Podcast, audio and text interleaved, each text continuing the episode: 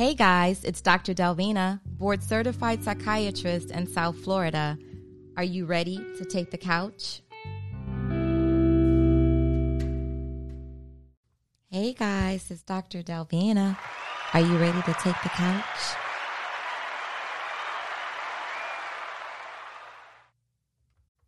Yeah. Birthday. It's your birthday. If I die, bury me inside the Louis store. Hey, bury me inside the Louis store. Y'all, you know what time it is. It's the eve of my birthday. Yes, it's the eve of my birthday. And no, I don't want a big booty hoe for my birthday, so I'm going to transition to something else. But I'm in Ghana. I'm having a wonderful time. It's the eve of my birthday.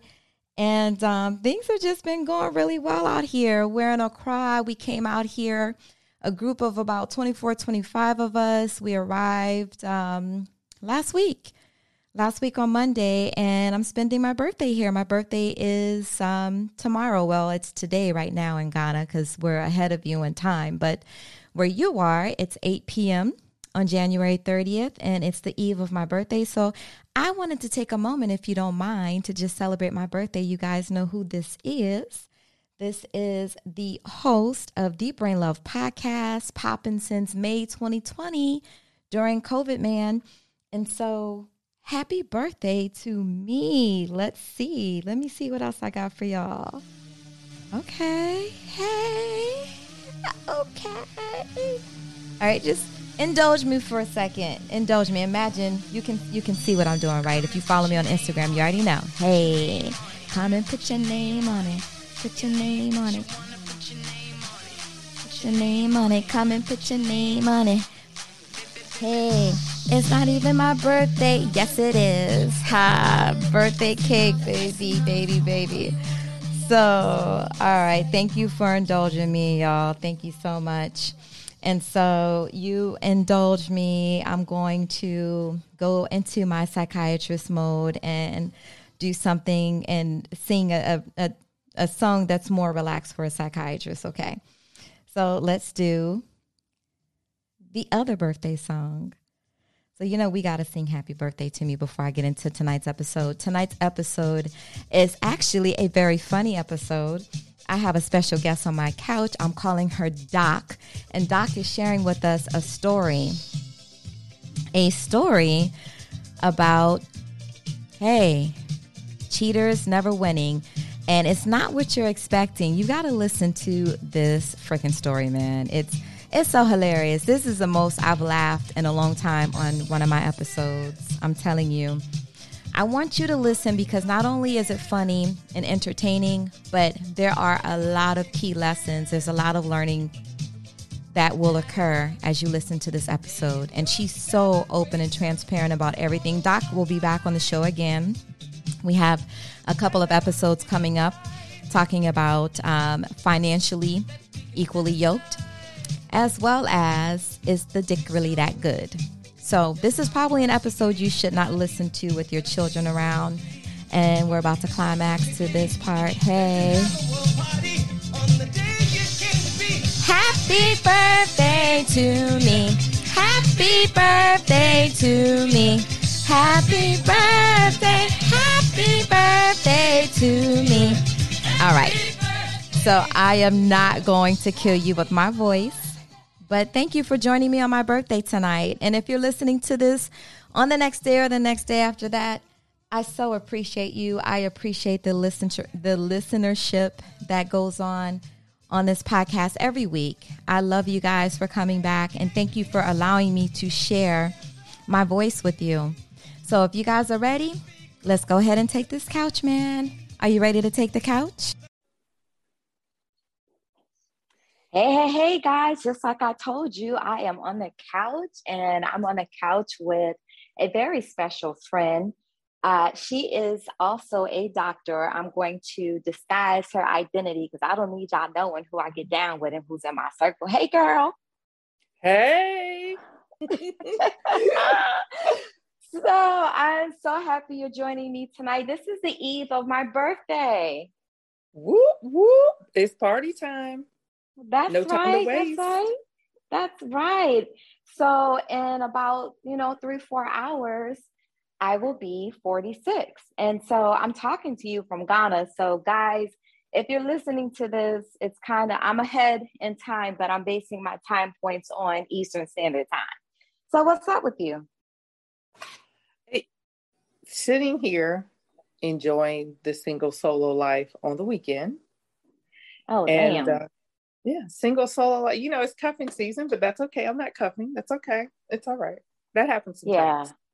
Yeah, it does. And we got to be okay with that, Doc. Absolutely. Hug yourself. That's right. And so, of course, I do know a part of a little piece of your story. And I'm glad that you're okay with sharing your story with my audience. Most of my audience, this is the sort of the unusual thing. It's unusual for me. And you know what? It shouldn't be unusual because when I tell you what I'm about to say, you'll say, nope, that's not unusual. You'll say the same thing. Most of my listening audience on the podcast are women.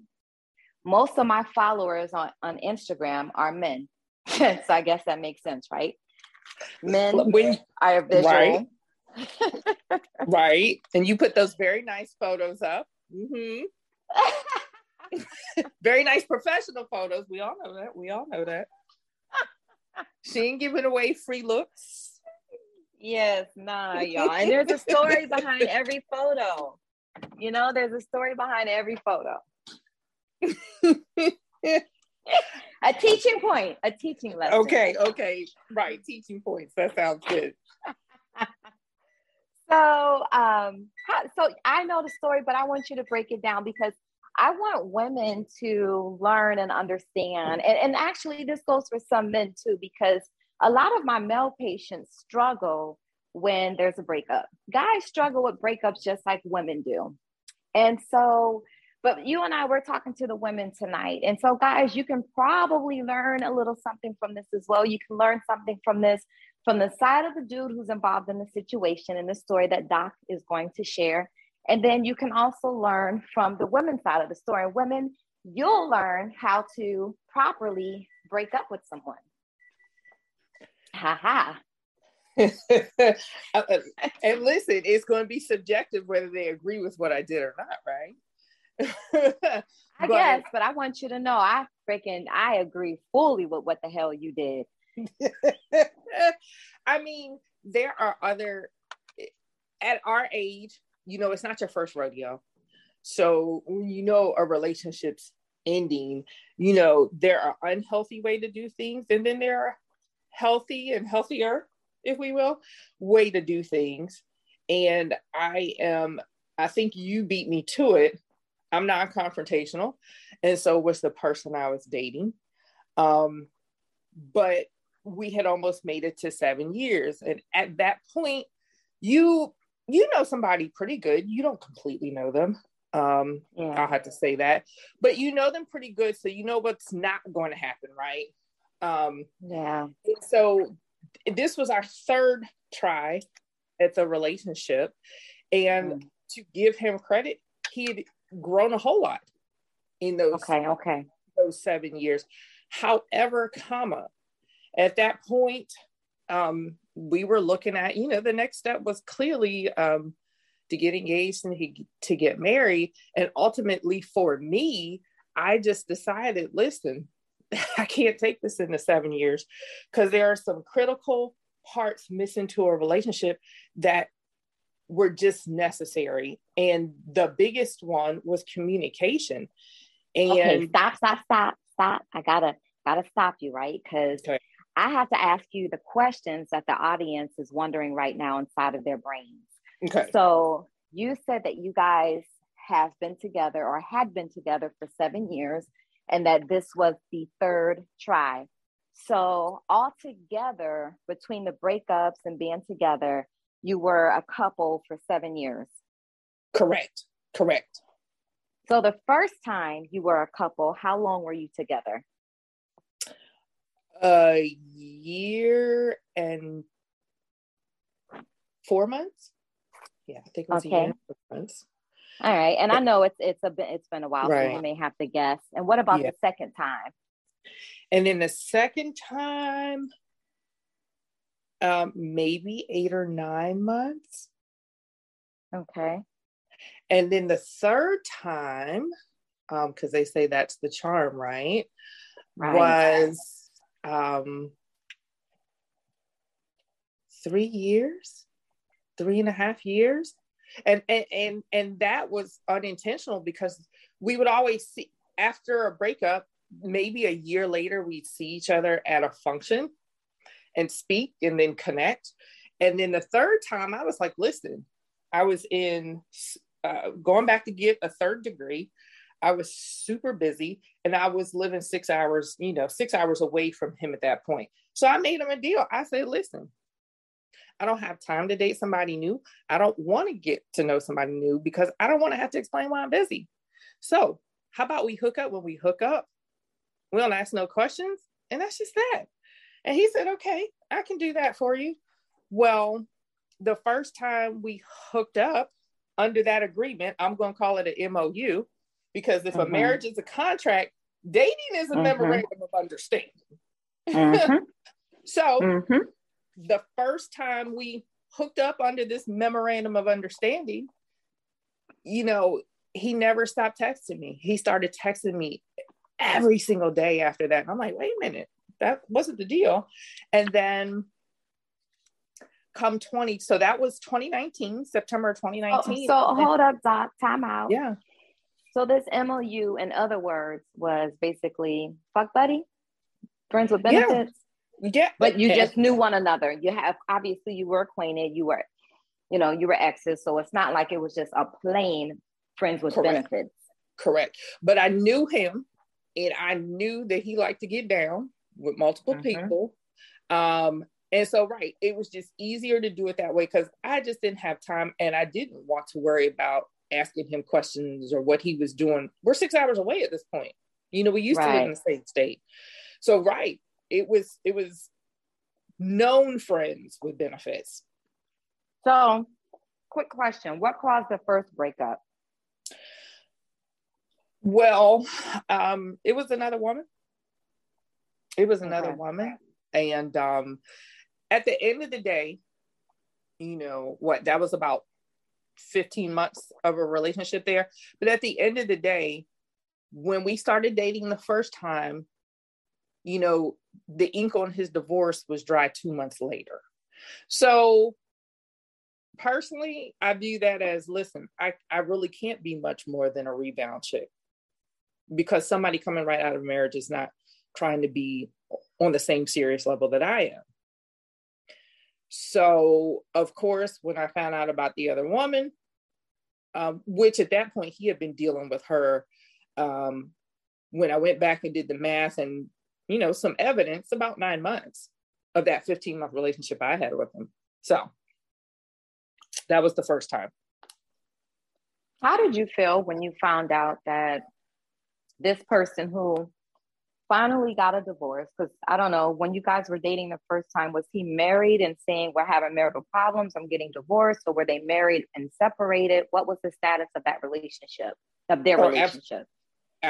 I don't date married men, so he was absolutely, they were just waiting to go to court. They had been separated.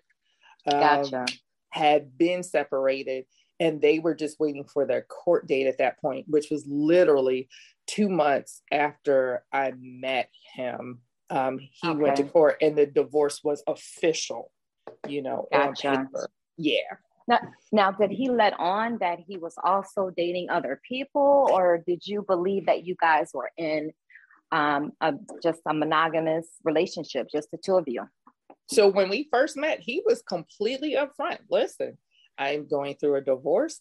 I am dating people. He was straight up about it. And that's the way people should be, because then it gives you the option to decide whether you can deal with that or not. And so I said, okay. I said, okay, because literally 2 weeks after I met him, I was getting ready to have a serious surgical procedure. So again, I didn't have time to worry about what somebody else was doing, but he was very, very nice to me. And so, to have company or to see somebody every now and then, that was very nice. Why not? And you were upfront about it. I was okay with it. The problem came when I felt like his behavior was changing, and I got upset and I said something to him about it. I think he got nervous and he said, okay, well, let's be in a committed relationship. And I mean, in retrospect, that was a mistake. When you said his behaviors were changing for the worse, or how were they changing? So I noticed he was in his cell phone more. He was, I wasn't seeing him as much. And I believe the day that I broke down, got upset and told him how I was feeling, that I had seen some kissy emojis from far away on his phone. He knew I was behind him. And those weren't for me because, well, I was behind him. I was coming down the stairs in the house. So it could have been me texting him. And I got upset. I'm like, you know what? If those were kissy emojis, his behavior makes sense. His behavior makes sense.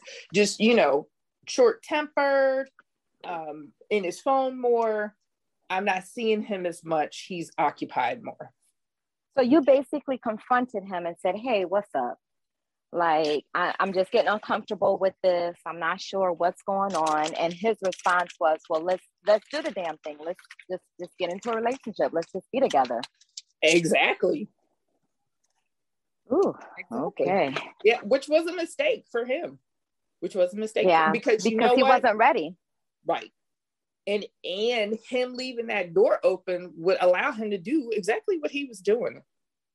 Yeah. Seeing other people. He could have easily come back to him and said, hey, my mind is somewhere else at this time, and leave it at that. But clearly he made the mistake that most men make who get caught cheating in a relationship. They don't tell the truth because they want their cake and they want to eat it too. He didn't want to lose you. That's clear. Correct. He wanted you. He wanted to have you. Yep. And I've heard men say, I know I'm not ready to settle down yet, but I know she's the type of woman, or she's the woman I want to be with. I'm just not ready yet. I just want to continue to do what I'm doing and run around and whatever it is that they're doing. And they want that woman to be there for them when they finish, I guess, sowing their oats. And that is just, it's simply wrong. It doesn't work. What he was doing before, where he was upfront with me, and there were times when I knew he had another date. He'd be like, hey, I have plans tonight, I can't see you, or hey, I have plans. He was always very respectful about it, so you had to respect that, right. But to switch it up, don't do that. There's no need. Somebody's going to respect you, and you're going to have less conflict if you just be honest. But it is truly their decision if they can handle that situation or not. And so, he should have been honest with me and just said, hey, my mind is somewhere else right now. Let me back out of this a little bit. I could have respected it at the end of the day, but he decided, let's commit. And so we did. Mm-hmm. Mm-hmm. Yeah. And I could understand why, because, you thought that he really was, because this was the first go round, and you're still getting to know him. This is what, 9 months, you said, about. Yeah. 6, 7, 8 months into the relationship when you confronted him about the bad or the unbecoming behaviors, I should say. Yep. And, to my bad judgment, I went on and said, yes. I mean, it was around Christmas time. Why not? It was around Christmas time. And I would like to say that's not bad judgment. If someone tells you the first thing in a relationship, other than communication, and you started to mention that, the other thing that's important in a relationship is respect. He was respecting you. It's not like he would just ignore you and disappear and then make up some damn lie later about where he was. He would let you know, I can't hang out tonight. I have other plans. So that's respectful. The other thing is trust and integrity. So at some point we have to trust our partner. So you started out trusting him. You trusted that he meant what he said, that, okay, I want to be in this with you. I'm choosing you. Obviously, when we meet people at our ages, when we're older adults and we're professionals and we're attractive, everyone knows when you meet someone, more than likely that person is dating someone. Come on. Sex may not be involved, but most people are dating people. They have an active dating life unless there's something terribly wrong with them. So, you know, they're seeing people. So it's not unusual for someone to have someone else that they're seeing. And once you confronted him about it, for him to then say, all right, you know what, let's do this. To me, that's just saying to you, all right, I'm choosing you. I want to be with you. So it wasn't bad judgment on your part. Well, you know, in maybe it turned out to be later, but right. I mean, because this guy literally carried on a relationship with two women for the next like 9 months. Yeah, for the next 8 months, he carried on a relationship with two women. He ain't even had that in his budget. Okay. Wait. So when you guys decided, okay, yeah, let's do this. He continued to carry on the relationship with the other woman too. Correct. Mm. And listen, to the audience, I could verify that because I ended up talking to the woman. So I was able to confirm that. Yes, I just want to slide something in. I'm just going to slide in. And I sort of said this in my introduction that I've never seen so many women fight over a man ever. Mm-hmm. And so I'm a Black woman, so I can only speak from a Black woman's point of view, a Black woman's experience. As a Black woman, I have seen Black women physically fight, throw down, brawl over a man, as opposed to being upset or mad at the man. Like, why are you mad at one another? Absolutely. And so not to collaborate with the other woman who's involved and not have a conversation to get the third side of the story, I believe is a mistake. You just want to automatically get angry at her and go to blows.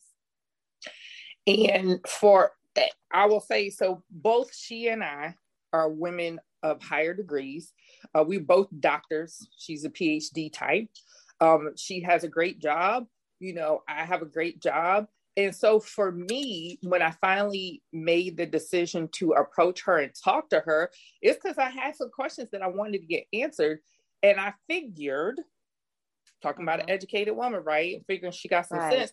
If I approach her respectfully, because at the end of the day, I know my situation is not her fault. But if I approach her respectfully, maybe I can get the information that he would not give me. Because it got to the point where I told him, one of y'all going to give me the answer to the questions I have. Now, would you like to do it, or would you like for me to call her? And so I approached it from a respectful. There was no reason for me to be nasty with her. For what? Energy for what? That's right. Okay. All right. So you guys, you found out about the other woman, you approach her. I don't want to spend time talking about that first time because you got something juicier for us, for the listening audience. So we're not going to spend time on sis number one, but so you guys break up after that situation. Just tell us briefly the first time, how did you break up with him? So I found a card from her in his kitchen. It was weird. He kept communications in the kitchen. And I found a card from her, and, you know, it had a date in it. And, you know, she loved him, blah, blah, blah. And I was devastated. I mean, completely devastated, because he was just so nice and took such great care of me. And, you know, so now it made sense. The emojis made sense. The behavior, you know, spending less time with me made sense. And here's this card that's telling me this woman is also involved with him. And so, when he came home, you know, I did the whole crybaby thing and confronted him. And, you know, he did the, I don't want to break up with you. I want to be with you. And then he went to iron his clothes because he had a meeting to go to. And I left and went home. And that was the end of it? That was the end of it. Wow. I was heartbroken after time number one. Heartbroken. Because, I mean, you just heard what I said. There was no closure. Yeah. I had no idea what happened. But I just told him, you know, I'm very disappointed. I'm very upset. And all I got was, I really want to be with you. 5th grade answer, right? Mm-hmm. Right. Right. So did you guys communicate at all after that? No. He was not that type of person. I think I saw him at a concert for an artist that he had learned to love through me. We had purchased concert tickets for maybe 30 days after we broke up, right? And so he took another girl and sat not that far from me and one of my family members. Girl, stop. Wait a minute. Whoa, whoa, whoa, whoa. Whoa, whoa. Throw in a yellow flag. I gotta throw a yellow flag on this play. Okay. Girl, you said a month after you guys broke up, you run into him at a concert that the two of you were supposed to attend together. He's there with another woman. Oh, yeah. Was he there with the same woman you spoke to that you found out he was cheating with? No, nope. It was a different chick. Now, I was looking like fire and she looked like she was at a funeral with a big old black tent dress on. That's just, okay, look, that's just me being petty, but I'm just saying. Look at you, petty Betty. but you know what he did? So at the end of the concert, I told my cousin, I said, I need to go to the bathroom before we leave the building. So I sashay and take my time. Remember, all the people are trying to exit the building. I'm in the bathroom for a good 5 minutes because I think I had to wait in line, right? But behind a person or two. So by the time I come out, you know, it's less people in the building and then me and my cousin exit. Don't you know this fool waited to exit until we did so I could see him with this woman with this moo-moo tent on? No way. You're saying you think he waited for you so you guys could all walk out together so he could see? He absolutely did. He absolutely did walk out the girl with the tent on. She had a tent on, the circus tent. Oh, he... mm-hmm. Yeah. Oh, he did nasty. It he deserved what he got. And I'm not going to spill the... I'm not going to spill it. I was so upset. That once I dropped my cousin off because I needed to keep myself composed, I called him on the phone and I was like, hey, what did you do that for? You didn't have to do that. That was ignorant. Call me back so we can talk about this. Because at that point, I still wanted closure. Right. Closure is important. I think the next time I saw him was literally on the highway on 95. And he had another woman in the car. And she looked like a woman I knew. And he pulled up, we're 95. So, you know, the speed limit is what, 65, 70, right? Right. Not telling me what I think you're about to say. He pulls up beside me with his passenger side to my driver's side. So I see the woman and she gonna put her hands up over her head, turn her head. So me and him are racing down the highway doing 80 because I'm like, oh, Negro, you're not gonna roll up on me with a woman in the car so I can see you, fool. Oh my gosh. I call him like, what in the H are you doing? And because I thought I knew the woman, you know, I drove by her house. I had to call one of my sorority sisters and be like, girl, I hope you got bail money because I'm about to go to jail. Because if this is a chick that I know. Right. Which is probably why she had her hand over her face. Girl. And this fool is we are speeding. He is in the fast lane and I'm in the lane beside. And I finally had to just slow my car down. Like, girl, what is you doing? Yeah. Oh my gosh. So that was after the first breakup. Mm-hmm. Wow. So did he ever call you back? You called him the time after the concert. You called him on the road or after you saw him on the highway. Did he call back? No. And I would like to add, I'll interject here, that he's a black man, correct? Correct. He probably didn't call back because there's this thing. Black men think black women always want to be in control. That we act like their mamas. Okay. So I got a feeling he didn't call back because you told him, I want to talk about this. Call me. I need to talk about this. So you gave him a directive. And as a black man who he probably believes that black women are bossy and pushy and you were acting like his mama, he didn't call back.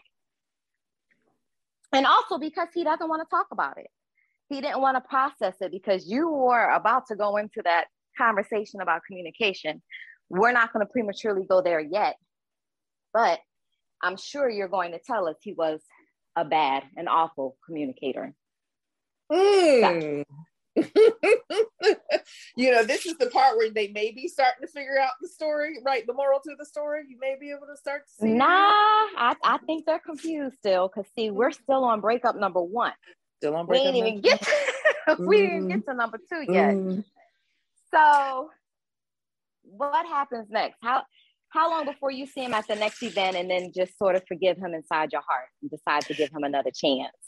So I think so that was a summertime thing, right? And I think by that spring, I had broken my ankle and I was healing and I had to do an event down close to where he lived. And I needed someone to help me because I'm a little handicapped at this point. I needed someone to help me with the logistics of my event. And so I emailed him and he emailed me back. And then I emailed him and he emailed me back. And he helped me with my event. And let's just say it was great sex that weekend. Mm-hmm. Yeah. Okay. And that's how I had another question. Now, girl, were you emailing him because you really just wanted a boom call? Because I know you could have emailed somebody else or called someone else to help you with that event. I know you're resourceful. So you were missing, like, bro. You were missing him. And he lived around the corner. And I did legit need help. I was just recovering from a broken ankle. So I did legit need help. And he lived around the corner and I was missing him. Let's just go on and say it. Mm-hmm. Because there was fireworks in the bedroom all the time. Well, most of the time. I was gonna say the D must have been good. There was fireworks. So I got it worked, and we were together for 7 months that time. So this time, did you ask him? Did you say, "Are you seeing anyone else? Is there anyone else other than me?" So, like, right when we hooked back up, he volunteered, "Hey, remember that lady I was seeing the last time we broke up?" I was like, "Yeah." He was like, "Well, she was crazy and she was asking me for money and so-and-so told me I shouldn't be seeing her. So yeah, I stopped dealing with her." I said, "Oh, okay." That was volunteer, you know, because sometimes you can't ask men stuff. You have to wait for them to tell you, or you have to kind of tap dance around stuff to get them to answer questions, because a lot of times when you directly answer, they don't want to. And so he completely volunteered that information, so that made me feel secure, right? But I don't know, right? With this situation with him, it's different, because this is someone who showed you signs of being a womanizer. And so if you were inside of your mind considering him, giving him another shot, there's nothing wrong with saying or asking him, "Hey, are you involved with other people? I need to know, because I know your history. If you're seeing other people, just let me know, so I know what to expect." I think I was just so happy we were back together, because remember, I said the first time we broke up, I was devastated. Yeah. So I was just so happy we were back together, and the chemistry was bomb.com that no, I did not ask any questions. Gotcha. Now, why do you think you didn't ask, besides you being so happy? Because I was so happy, so I wanted to stay in denial. Right. Okay. I mean, you completely said it, Doc. I didn't. Yeah. Okay. It's all good. So I have a question. How much older than you is he? 2 years. Okay. So you guys are close in age. Yeah. Yep. But I mean, listen, I was over the moon, excited and happy, and hot sex on a platter, you know? So before you had the weekend booty call with him, when was the last time you had some vitamin D? How long had you been? I was having to take a pill for that. Mm-hmm. Yep, I was having to take a pill for that because I wasn't getting any. Okay. So see, guys, this is just a learning point that men, when you are the shits in the bedroom, you will get a chance after a chance after a chance.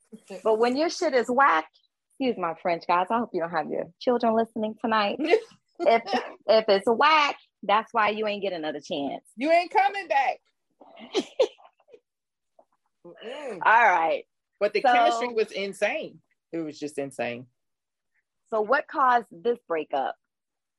So it was February, because I remember I was headed to work. I was staying at his house, and I was headed to work that morning. And so remember, I'm a doctor, dentist type. So I work in fine details, right? And so I'm trained to pay attention to details. And that morning I was leaving for work. I went to put something in his little tiny trash can in the bathroom, and I noticed a panty liner. Now, gentlemen and women, if you don't know, let me educate you real quick. All panty liners are not the same. Just like all Black people ain't related, all panty liners ain't the same. And that panty liner in the trash can wasn't one that I used. Mm-hmm. I know what my panty liners look like. That wasn't it. That was a little dainty panty liner. I like extra coverage. That was not my panty liner. Okay. And you know what? I had been seeing signs of behavior, right? Because the hot sex on the platter had slowed down. So when I saw that panty liner, and then there was a earring on the floor under the bed. That wasn't mine. I took that and threw it in the trash, but I walked out, and that was it. I think maybe we texted each other one time after that, and we literally just stopped talking. Did you tell him you saw the panty liner, or you just pulled? Did you? No, hell no. Dump the trash can? Did you dump the trash can on the floor so he could see the panty liner? No, because he's slow. He's just like a man. I always used to tell him, dude, I'm smart. Okay. Now, don't get me wrong. He's very book smart, but common sense is just lacking. But if I tell you I'm smart and I pay attention to a lot more stuff than I ever say, no, girl, he wouldn't have got it with the panty liners. He's a man. They probably think they all look the same. So for the men listening, all panty liners don't look the same. You better throw that trash out. But I'm also the chick who will notice hair on the floor in the bathroom that doesn't look like mine. Okay. If it's silky and straight and very, very long, well, I have natural hair. I don't wear weave and I don't wear braid. You better sweep the floor before I get there. Uh-huh. I'm with you on that one. So he wasn't going to get it.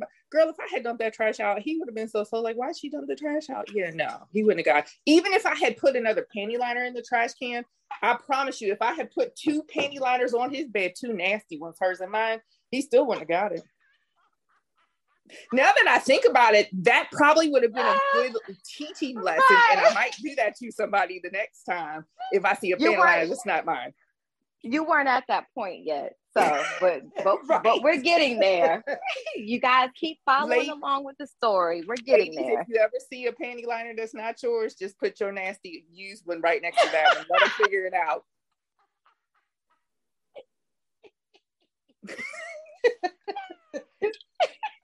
Just saying, be smart about it. Be smart. We don't have to fight. I'm gonna pull out the panty liners. All right. So this time, you didn't know who the chick was. You couldn't call the chick up. You decided, you know what? I'm done with this Negro and his bull crap. Because again, what happened? The intimacy literally basically stopped again. And then that's why dudes shouldn't cheat, because they can't hold it down with two and three women. Correct, exactly. And so intimacy is stopped, and now I see this. Dude, I'm done. I'm out the door. Walked out that morning, took his little Tupperware with me because he had fixed me some lunch. And we literally just, I think it was one text between us on Super Bowl Sunday, and that was it. So he didn't call. He didn't say, hey, what happened? I haven't heard. Okay. No. Mm-mm. Wow. Not at all. No. But, it didn't sting as bad as the first time, because I've been here before, right? So yeah. The first time's always the worst time. Yeah, that's usually the worst breakup. It's the first time. I'm just like, I'm not doing this again with him. I'm out. So it stopped there, or so I feel like George Bush, fool me twice, girl. You can't get fooled again, but I did. but I did. Mm-hmm. So I think probably a year and 3 months after that, I had to move. Mm-hmm. And it was a Friday night. My house had been packed up and everything was taken out of my house. I was literally spending the last night in my house. And I got a text message that said, "Hey, I heard you're moving. Congratulations on your new position." "Yeah, I am. Thank you." Okay. And he says, "So what are you doing?" I said, "Well, I'm just looking at the four walls of my 19-inch flat screen TV because that's all that's left in this house." And he said, "Can I come over?" And I'm sorry, whoa. Sure. How much time had passed between the second breakup? Gosh. A year. Okay. And 3 months. Okay. And were you still missing him? No. I was getting ready to relocate and start this new degree. My mind was other places. Absolutely not. Absolutely not. I was focused on the future. Wasn't even thinking about him. But and when I got up pops the bear. Hot sex on a platter. Like run the song back. Because he was at my house in 15 minutes and we got it on and popping until 6 a.m. when the wedding of Harry and cousin Macon came on. See how I remember those details, because it was literally feet on the wall. So, so there was no time wasted. Can I come over? Sure. 15 minutes later, feet on the wall. Was there any conversing, any dialogue? Yes, because things had happened and he was like, "Oh, you should have called me. I could have come and helped you out." I'm like, "Wait a minute, dude, we're not friends. So why would I call you? We're always going to be friends." "Yeah, well, let's just hot sex on the platter right now. Because I'm getting ready to leave. I don't need no attachment. I'm getting ready to leave. I'm getting ready to move. Probably for good, out of the area. Just hot sex on the platter. Hit me off." Mm-hmm. Yeah, let me get my new edition on. So the next day, I think after cousin Megan's wedding, I think I spent the night at his house that night, and then he sent me a photo collage the next day as I drove away that made me tear up. And then a few months later, he was on to the next chick, so I didn't hear from him. So I didn't hear from him for months. He was on to the next thing. And then I saw him the following summer. I came back to the area for a party, a big party, and saw him at the party. And I said, "Hey, we can make a deal, because I'm busy right now and I just need to be broken off." And he said, "I can do that for you." And we spent the whole time at the party hanging out, and my friends were like, "What is this?" And this guy broken up with Tyson. I'm like, "Yes, but." So made the deal, and the first time trying out the deal, I think, was 4 months later. Our birthday is a week apart, so I flew back in town for us to go to this concert for this same guy that we love, right? The same guy, recurring theme here. Same guy, right. Took a girl with the tit dressed on, and we had a great weekend. Listen, I'm not trying to make anything of this. I don't care what you're doing. I'm not asking you no questions. I'm not looking through your trash can. I don't care how many condoms are in that drawer. This to the left of the bed when I roll over. I'm just here to have a good time, get broken off, go back and handle my business. And he says, "I wish you could stay longer. I'm having such a great time." And from that day forward, until, you know, we broke up last year. He texts me every single day. And he pushed it back. And at some point he pushed, you know, because I'm thinking, listen, I'm busy. I don't give two flips what you doing 6 hours away because I don't have time. Uh-huh. And so it was actually great. He was very supportive. And toward the end of my time in my program, he would drive that 6 hours, like weekends back to back. And it was high sex on the platter as soon as he walked in the door.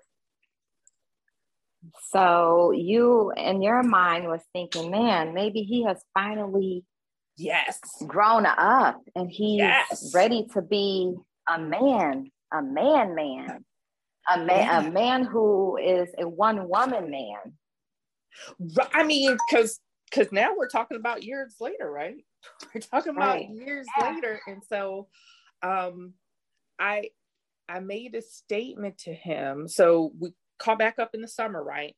And we spent New Year's together that year. And I said, you know, we've been seeing each other off and on for 5 years. And I don't know what it was about that statement that clicked in his brain. I know that he had a conversation with his mother when he went home that weekend. And then it was on. Like, we were committed. And 3 months later, he hit me with the I love you out of nowhere. You know? Oh, that's the first time. And it's never like you expect it to be, because I thought we would have been feet on the wall in the bed, knocking it out the park when I got that. But it wasn't. We were literally sitting in two separate chairs in the living room, watching one of those dating reality shows. And he just got about the chair and comes over to me and says, you know, I love you, and kisses me. And I'm like, wait a minute. Wasn't there supposed to be chocolates and hot sex? And okay, well, yeah, no. But I mean, I got it. And I got it every day after that until we broke up. Oh, wow. So huge. I mean, true growth, right? True growth. Because I never got that the first two times. And it wasn't forced when it happened, clearly. Not watching reality dating shows. No, it wasn't forced. Right. And so I thought we're fine. And you didn't give him an ultimatum either. You didn't say, you've never told me that you love me.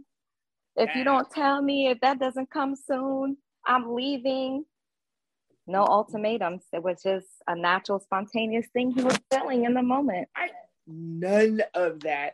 And so I'm like, oh, we're finally here. We're on our way. And I think, you know, that was springtime frame. And by Christmas of that year, we were doing a Zoom, because now we're in the pandemic. We were doing a Zoom with my friends. And he told my friends, you know, I'm hoping that we can get engaged at some point next year. Oh my God. Okay. Oh. Again, unsolicited. So they do this on their own time. So in my mind, okay, he's finally getting there on his own time. There was no coercion for me. I didn't tell you to tell my friends that. We were just kicking and having drinks, having a, you know, a holiday Zoom, kicking it with friends. That's it. So again, I think we're there. But fast forward. Okay, hold on. Let's take a little quick break. You guys, you gotta come back for the rest of this story, because I want you to hear, you know, do they stay together, get engaged, and she calls off the wedding before the ceremony? Does she leave him at the altar? You gotta hear how she ended this 7-year relationship. We'll be right back, guys. Here's a word from our sponsor. There's an old saying in Tennessee, I know it's in Texas, probably in Tennessee, that says, fool me once, shame on you. If fool me, we can't get fooled again.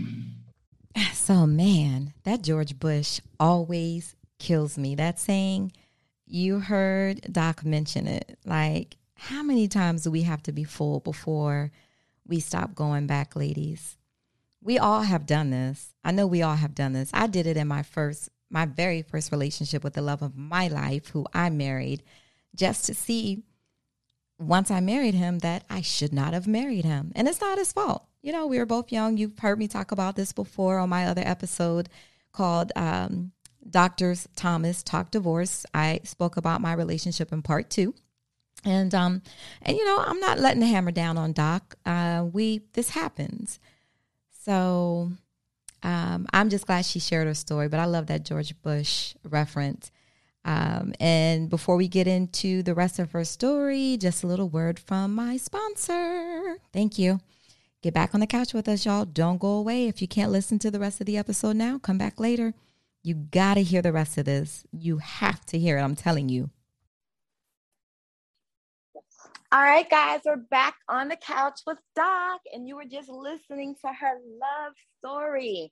I'm sure a lot of us can identify with the things that she went through during this 7-year relationship with, can I call him the love of your life? Was he the love of your life? I think he was number 2. Okay, so he was a love. Yeah. Oh, yeah. Yeah, we were insecure-ish. We were gotcha. Issa and Lawrence-ish, very much so. Oh, my gosh. And so, guys, if you watched the last episode of Insecure, you want to sit and stay on this couch with Doc and me to hear if her situation turned out like that last episode. So I just want to say thank you for sharing so much. As I said, I know a lot of women can identify with what you went through, because when we love hard, especially a person with a loving heart. Yeah, he was always very kind, very nice, very respectful. He was great arm candy. But that one flaw that ended up being the deal breaker was, it came in handy at times because he wasn't a big communicator. You could take him anywhere around any group of people. He wasn't going to talk. So you didn't have to worry about him embarrassing you. He was not going to talk, which ultimately is what was the deal breaker.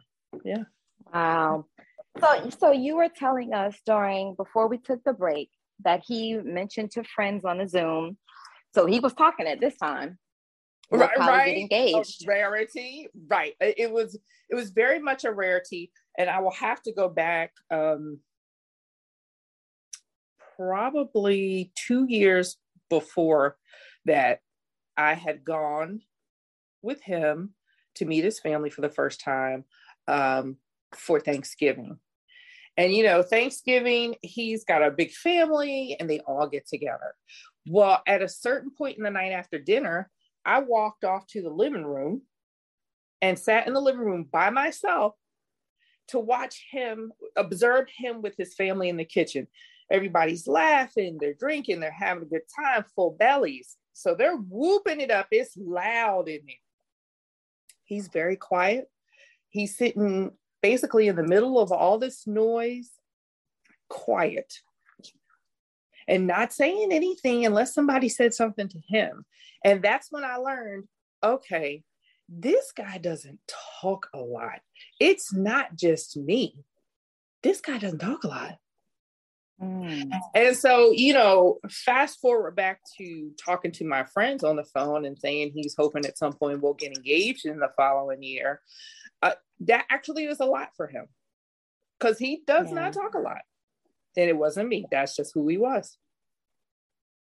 Hmm. Yeah.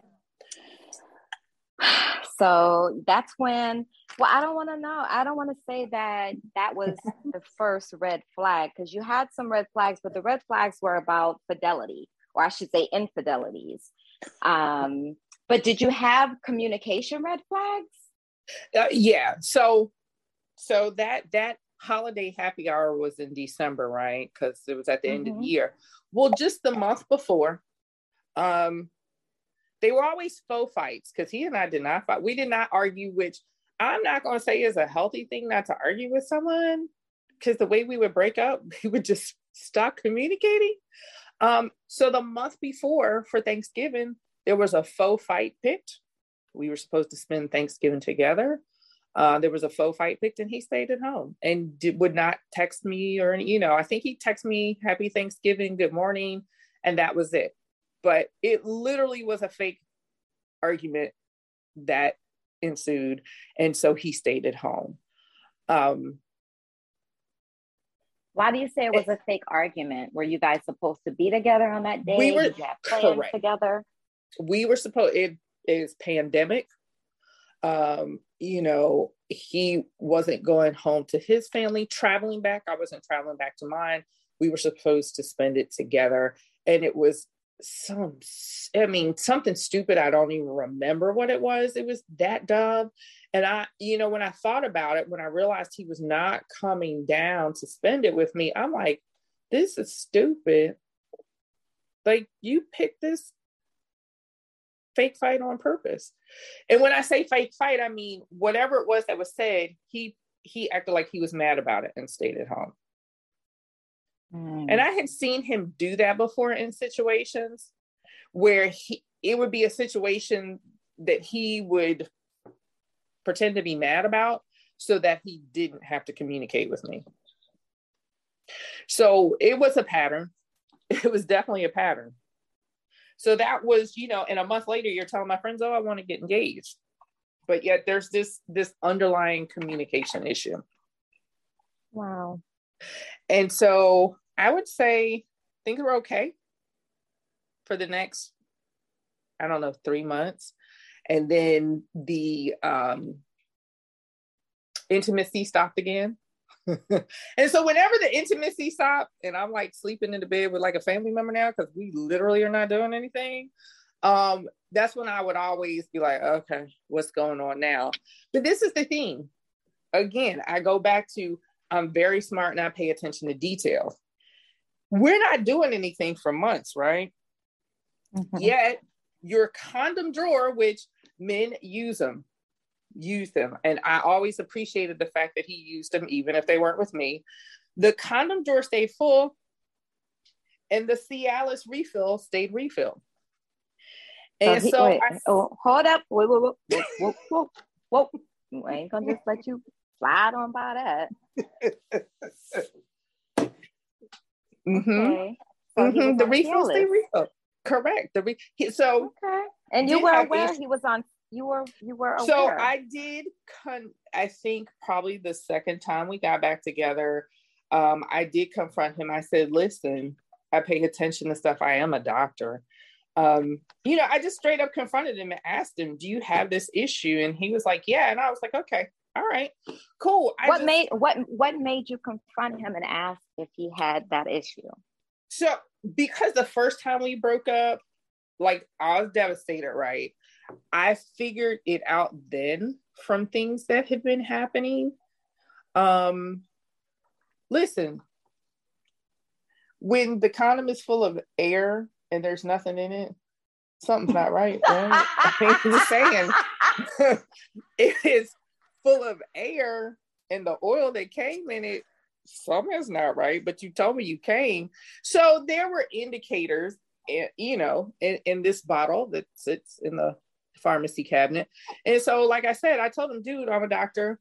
And I don't want you to think the first time we broke up, it was because of that. Because I literally found out that day. And I felt bad because I never wanted him to think that I was breaking up with him for that. I wasn't. So the second time we got back together, we talked about it right off the bat. And that was that. So I knew. Nobody else had ever figured it out.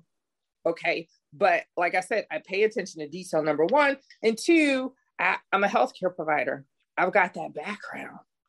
Yeah. But every other woman did not know that, including the one that I would talk to.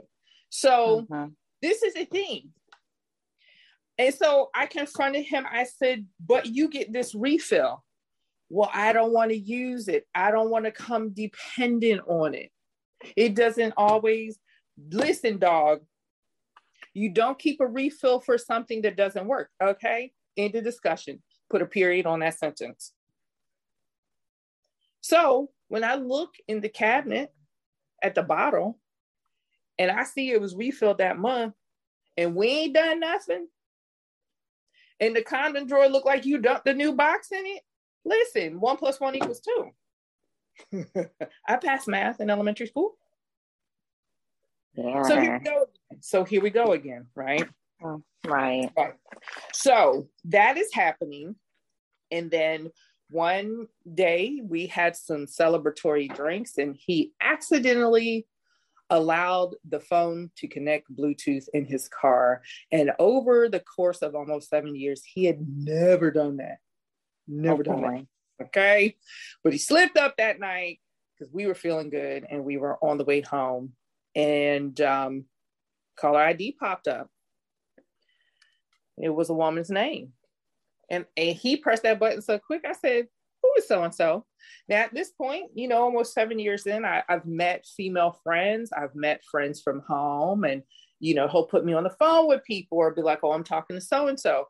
So you knew there was a level of honesty that was going on.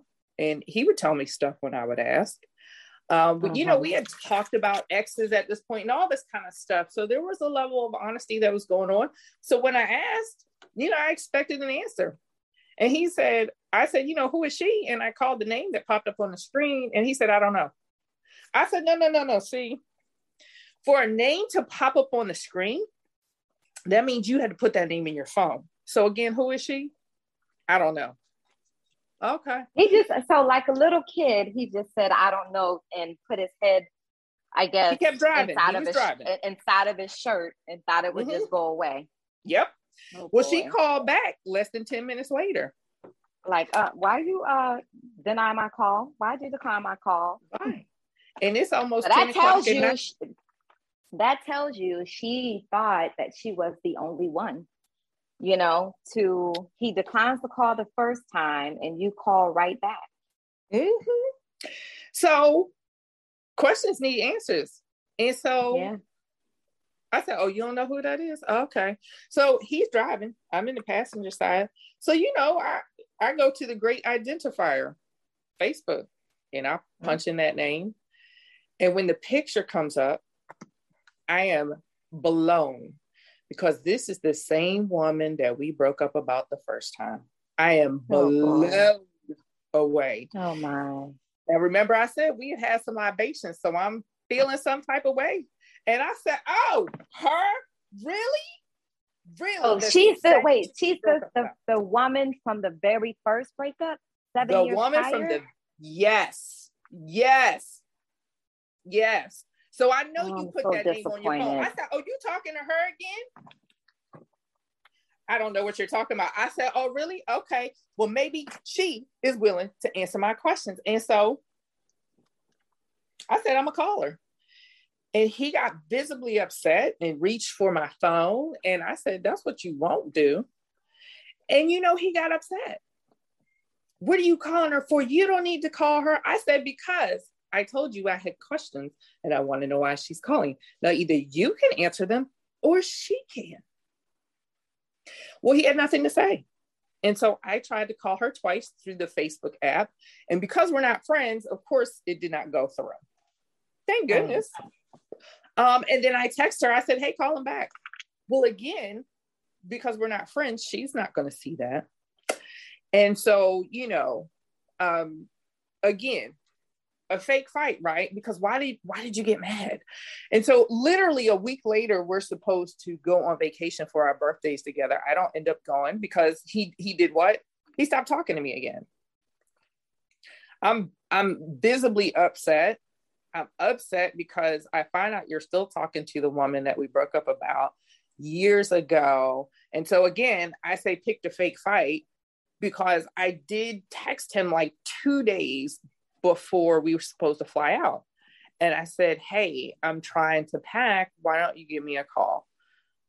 Because I still wanted us to go on vacation together to celebrate our birthdays. Well, he didn't. And he went on the trip without me and decided to text me on the return flight.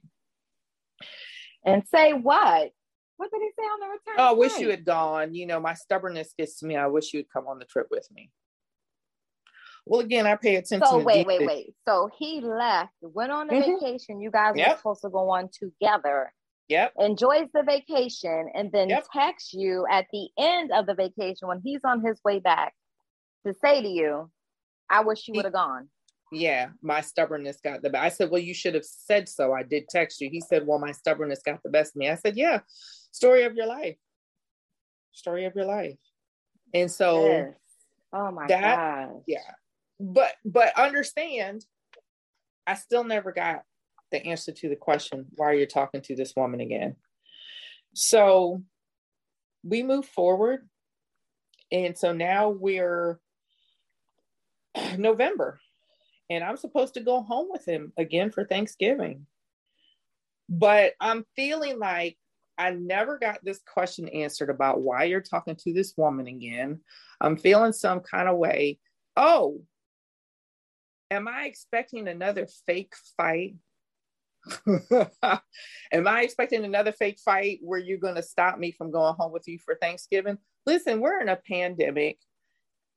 You're not getting to spend the quality time with the people that you love. I'm not doing this again. I'm not doing this again. I'm still feeling some kind of way.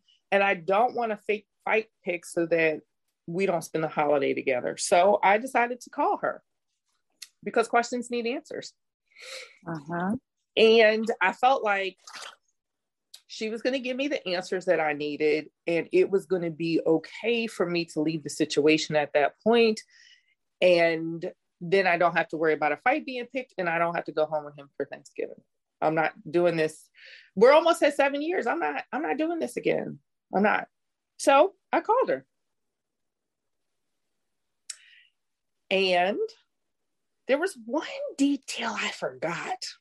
So when she answered the phone, I said, hey, and I said my name. I said, you do know who this is, don't you? I forgot that his ex-wife and I had the same name. So she was very excited because she thought she was talking to this woman and they're sorority sisters. And I'm in a different sorority. I'm like, hey, wait. No, see, I'm a, yeah, baby, we're not the same. We're not sisters like that. So she's so excited. She's talking over me. And I'm like, but I'm not one of y'all. So needless to say, her being excited put her in a good mood, and it helped the conversation start off right. And so I said, no, I'm so-and-so, and I'm his girlfriend. And so, when I told her that we broke up about her the first time and the year, she said, no, I never knew about you. And she said, and furthermore, had I known about you, I never would have kept seeing him because I'm a divorced woman. My husband cheated on me. And so I know how it feels. I would not have dated him had I known about you 6 years ago. And I was floored because I've always known about her. I was floored that she said that. And so needless to say, like I said, I was going to approach this woman with respect because there was no need to disrespect her. We talked for 3 hours. We had a great conversation. We talked for 3 hours. And toward the end of the conversation, we compared timelines to see where we overlapped in that relationship. And she wanted to know why I never approached her before, because I would see her out, at the party where I approached him for the Friends with Benefits. I saw her there. She said, why didn't you come speak to me? I said, girl, no, because you had no. So we compared notes. We saw some of the same idiosyncrasies, even diagnosing him psychologically, which neither one of us were. That's not what our degrees were in, right? And I told her, I said, hey, listen, I'm coming into town next week and I'm staying at his house. We're going out to dinner. Why don't you meet us there? And she said, are you sure you're ready to do this? Because this is going to be the end of the relationship. I said, listen, I can't keep doing this. This is just not what I want.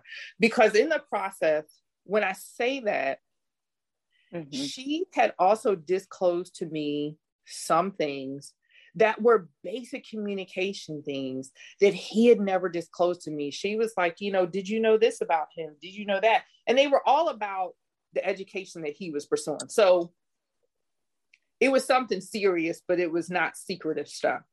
But basic stuff. It was stuff that he had not shared with you. He had not shared with me. Right. His struggle with his program, he hadn't told me. And she was like, girl, did you know this? Did you know this? Because she was in the same field as him and she had been trying to help him. I was like, I had no clue. And I was so disappointed because, again, it goes to the underlying theme of communication. Those are basic things. And she told me the reason why I called him that night, I was checking to see if he was headed to the same party I was headed to because it was his fraternity. She said, that's all I wanted to know. I have another man who actually pays for things. Whole nother story, right? Okay. She said, who I'm very happy with. And she said, I actually told him that I had another man and I was very happy with him. I was trying to stay friends with him. Goodness. So his dumb self declines the call. Yep. Well, first of all, okay, he could have declined the call, but he should have said to you who it was. And he could have just said to you, I'm not sure, you know, what she wants to talk about, but, you know, knowing he wasn't dealing with her. So I wonder if he thought she was calling for a booty call. Well, it makes you wonder if she said she hasn't been dealing with him and they hadn't been together. Why did he get mad? Get so nervous and anxious and think that something bad was about to happen? Because there was some guilt there. And the guilt was, she told me, she said, listen. So the week before I called her, she said, he had asked her out and she had invited him to meet her and her family out. They were having a meal and she said, you can come meet us. She told me he did not offer to pay for the meal, but when he walked her out to her car, asked did he come over. So he was trying to rekindle. And she said, listen, I told you I had a man. She said, and I know, aren't you dating somebody? You gotta be dating somebody by now. And she told me that he told her he was dating nobody but his dissertation.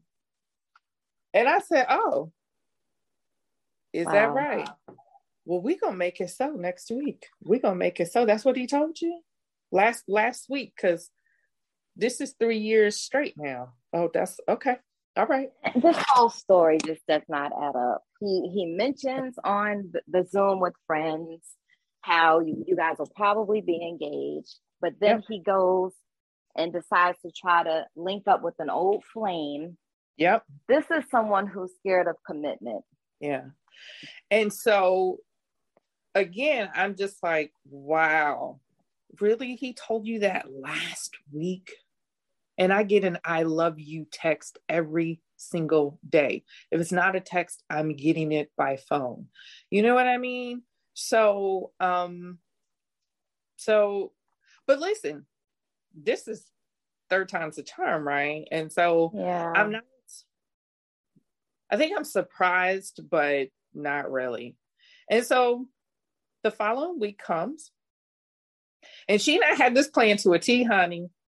We went out to dinner and she and I had talked about, you know, what happens if he gets up and walks out. I was like, girl, you're going to have to take me home.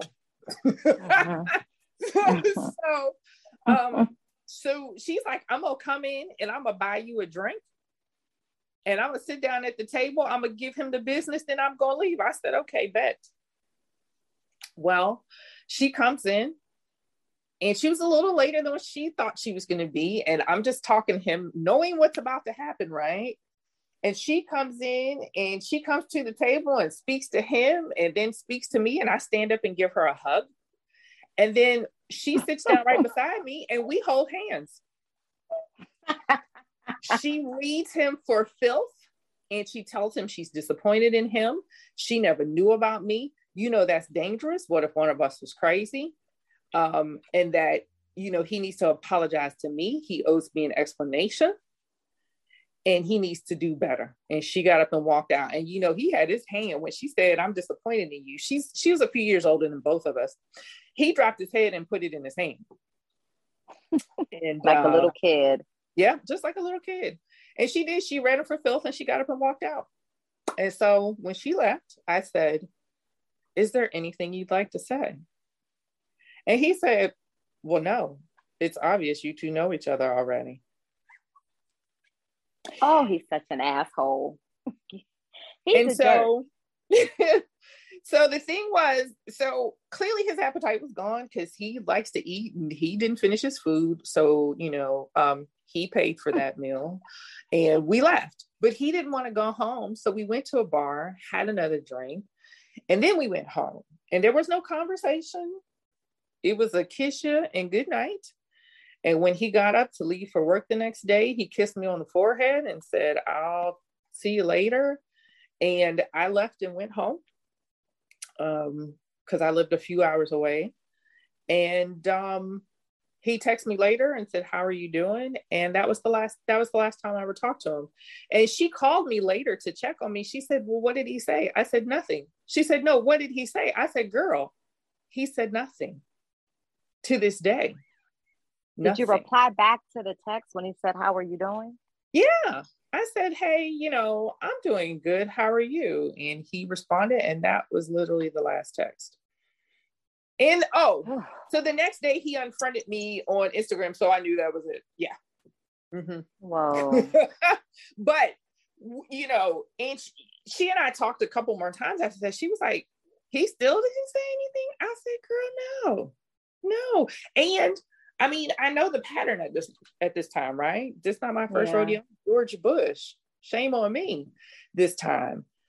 No, to this day, there's no explanation. Now, she says she blocked him in her phone, but she did tell me he emailed her to apologize to her. And I said, she said, did he apologize to you? I said, absolutely not. I said, but he needs you strategically because he is in jeopardy of not completing his program. And you are the one person that can help him. So strategically, he doesn't need me for that. He needs you right now. And so it makes sense why he emailed you an apology. Right. Yeah, it does. Yeah. But, you know, unlike the first time, I'm not looking for closure. The deal breaker here was communication.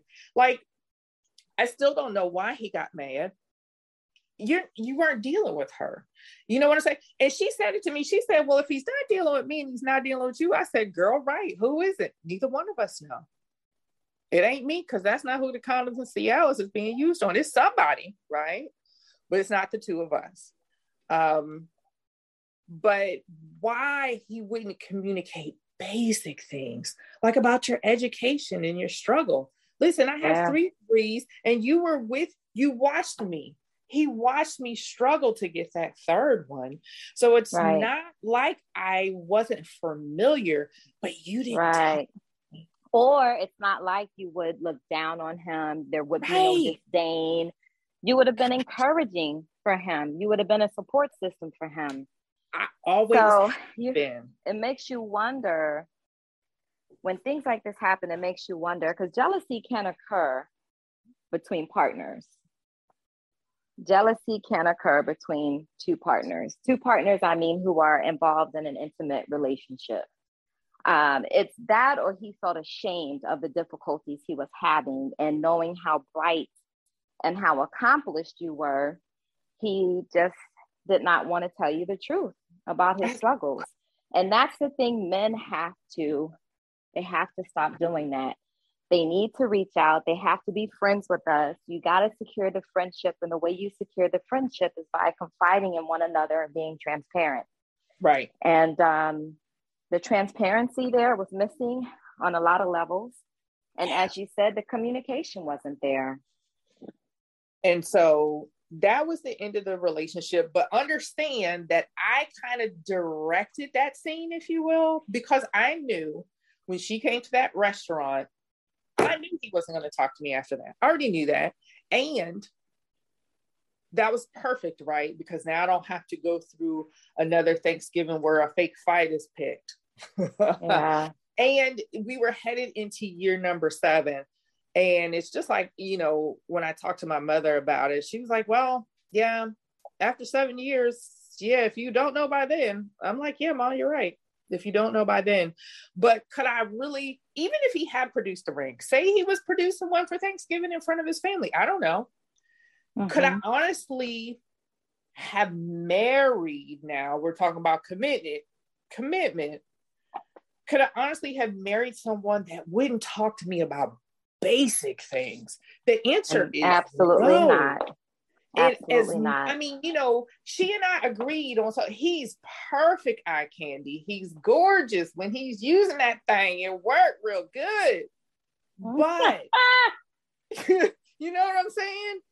But yeah. You gonna lie about simple stuff. You weren't even dealing with this chick and you didn't want to tell me the truth. Right. Exactly. Know, so, and but see, the universe works this way for a reason. It works this way to save us from damnation. So you were saved. His stupidity saved you. Because as you said, this may have led to an engagement and marrying the wrong man.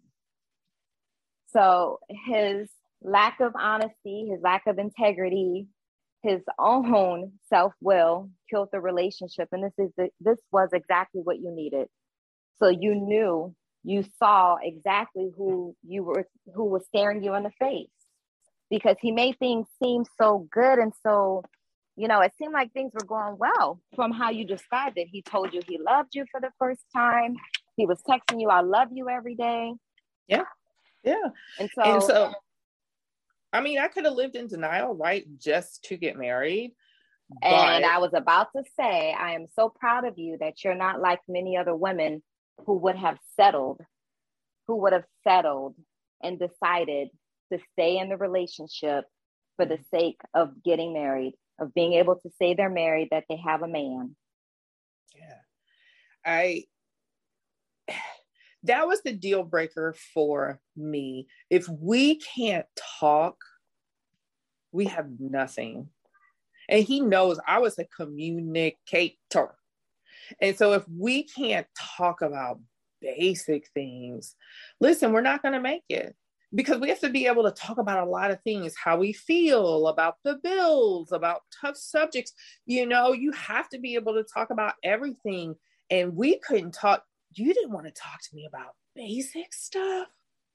We're not going to make it. And what did bother me is that he never addressed this situation.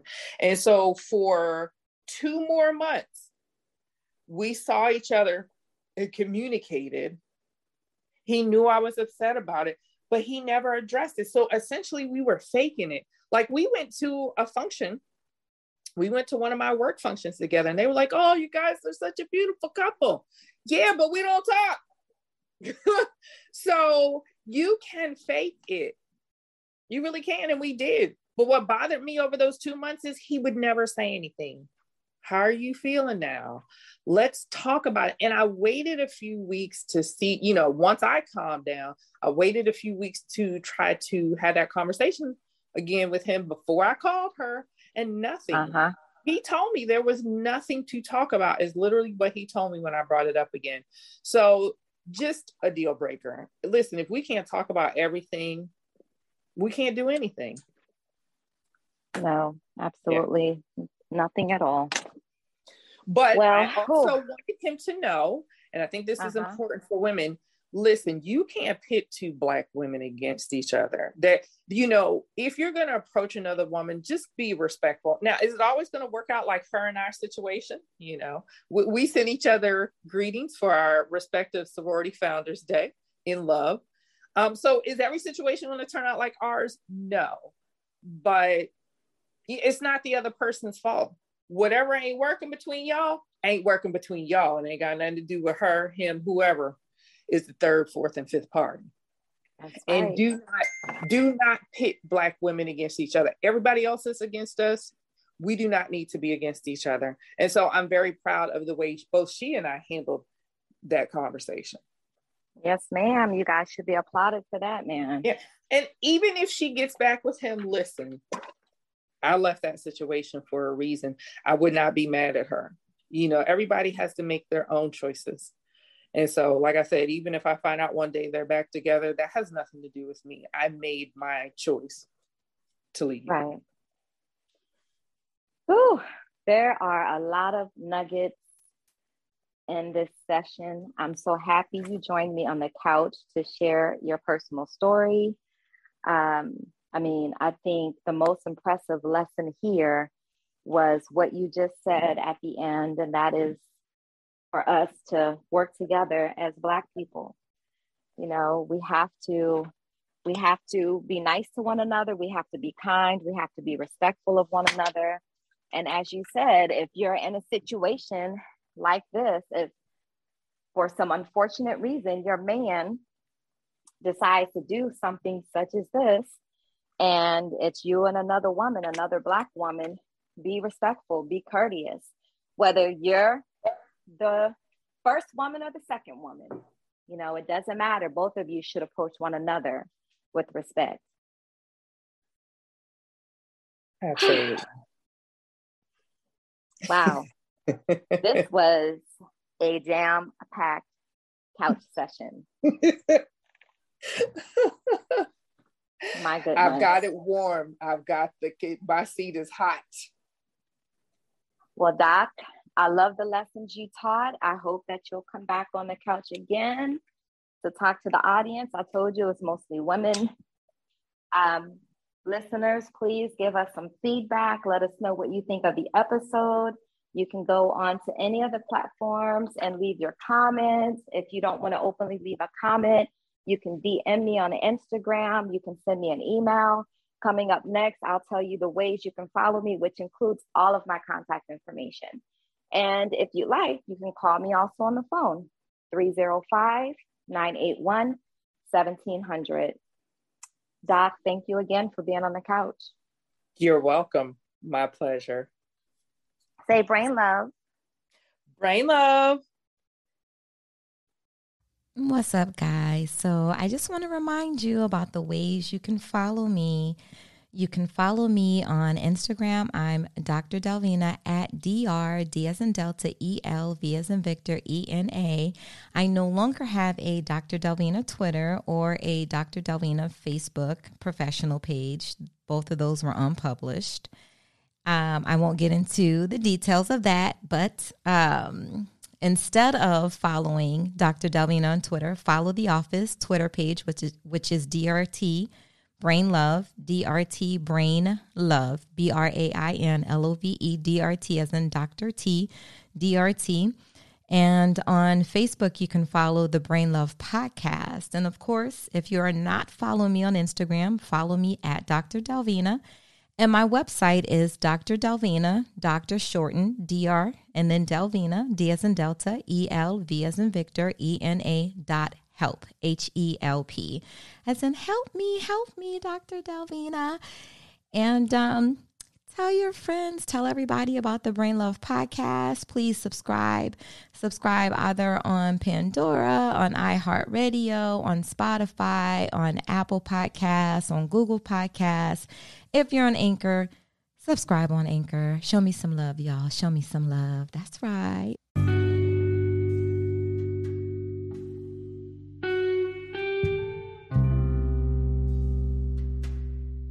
It's the end of an episode.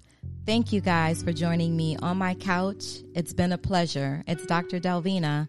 Remember, every day you must have brain love. Balance. You can't have all work and no play, and you can't have all play and no work. Reframe your negative thinking. Think positively. Avoid negative people. Inside, everything you need, it's inside of you. Look inside yourself. Needs. Know your needs. Your needs come first, not everyone else's. Limitations. Limit your expectations of yourself. Ownership. Own your mistakes, learn from them, and move on. Vengeance is not yours. It's the Lord's. Express yourself. Every day, meaningful communication. Don't go to bed angry. And that's been my show, guys. Brain love.